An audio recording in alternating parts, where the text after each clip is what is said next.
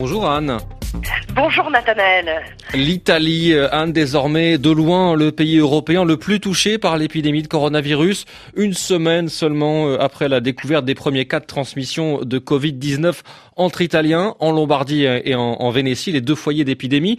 On compte désormais 654 contaminations, 17 décès et 45 guérisons euh, dans le pays. Anne, comment se réveille l'Italie ce matin? Eh bien, c'est un pays à la fois sous le choc, évidemment, et en plein combat pour freiner l'épidémie, particulièrement virulente en Lombardie, en Vénétie et en Émilie-Romagne. Dans dix autres régions, dont la Ligurie, le Piémont, la Toscane, la Campanie et la Sicile, des cas positifs au test ont été récemment identifiés. Onze communes du Nord restent placées en quarantaine pour encore au moins neuf jours. Toujours dans le Nord, mais aussi à Naples, les écoles sont fermées, tout comme les universités. De Milan à Turin, en passant par Venise Padoue, les musées, théâtres et cinémas restent aussi fermés. Au niveau national, tous les congrès et salons sont annulés ou reportés. Par ailleurs, la protection civile continue d'installer des tentes de triage à l'extérieur des hôpitaux des grandes villes, dont Rome, pour se préparer à un éventuel afflux, ce qui a tendance à alimenter la peur, la psychose. Et que font euh, les autorités, Anne, pour apaiser la population? Alors le mantra du gouvernement, c'est pas d'alarmisme. Nous sommes plus forts que le coronavirus. Et la nouveauté de ces dernières heures, c'est la manière de communiquer les cas de contamination.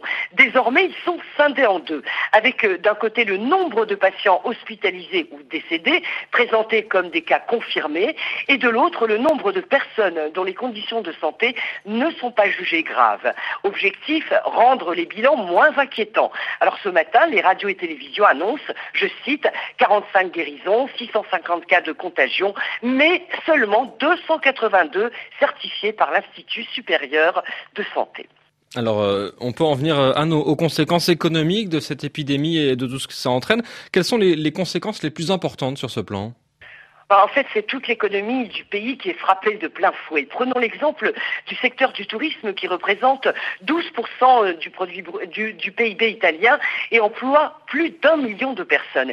Eh bien, selon la Fédération des hôteliers, les annulations de réservation pour mars, avril et mai s'étendent à toute la péninsule.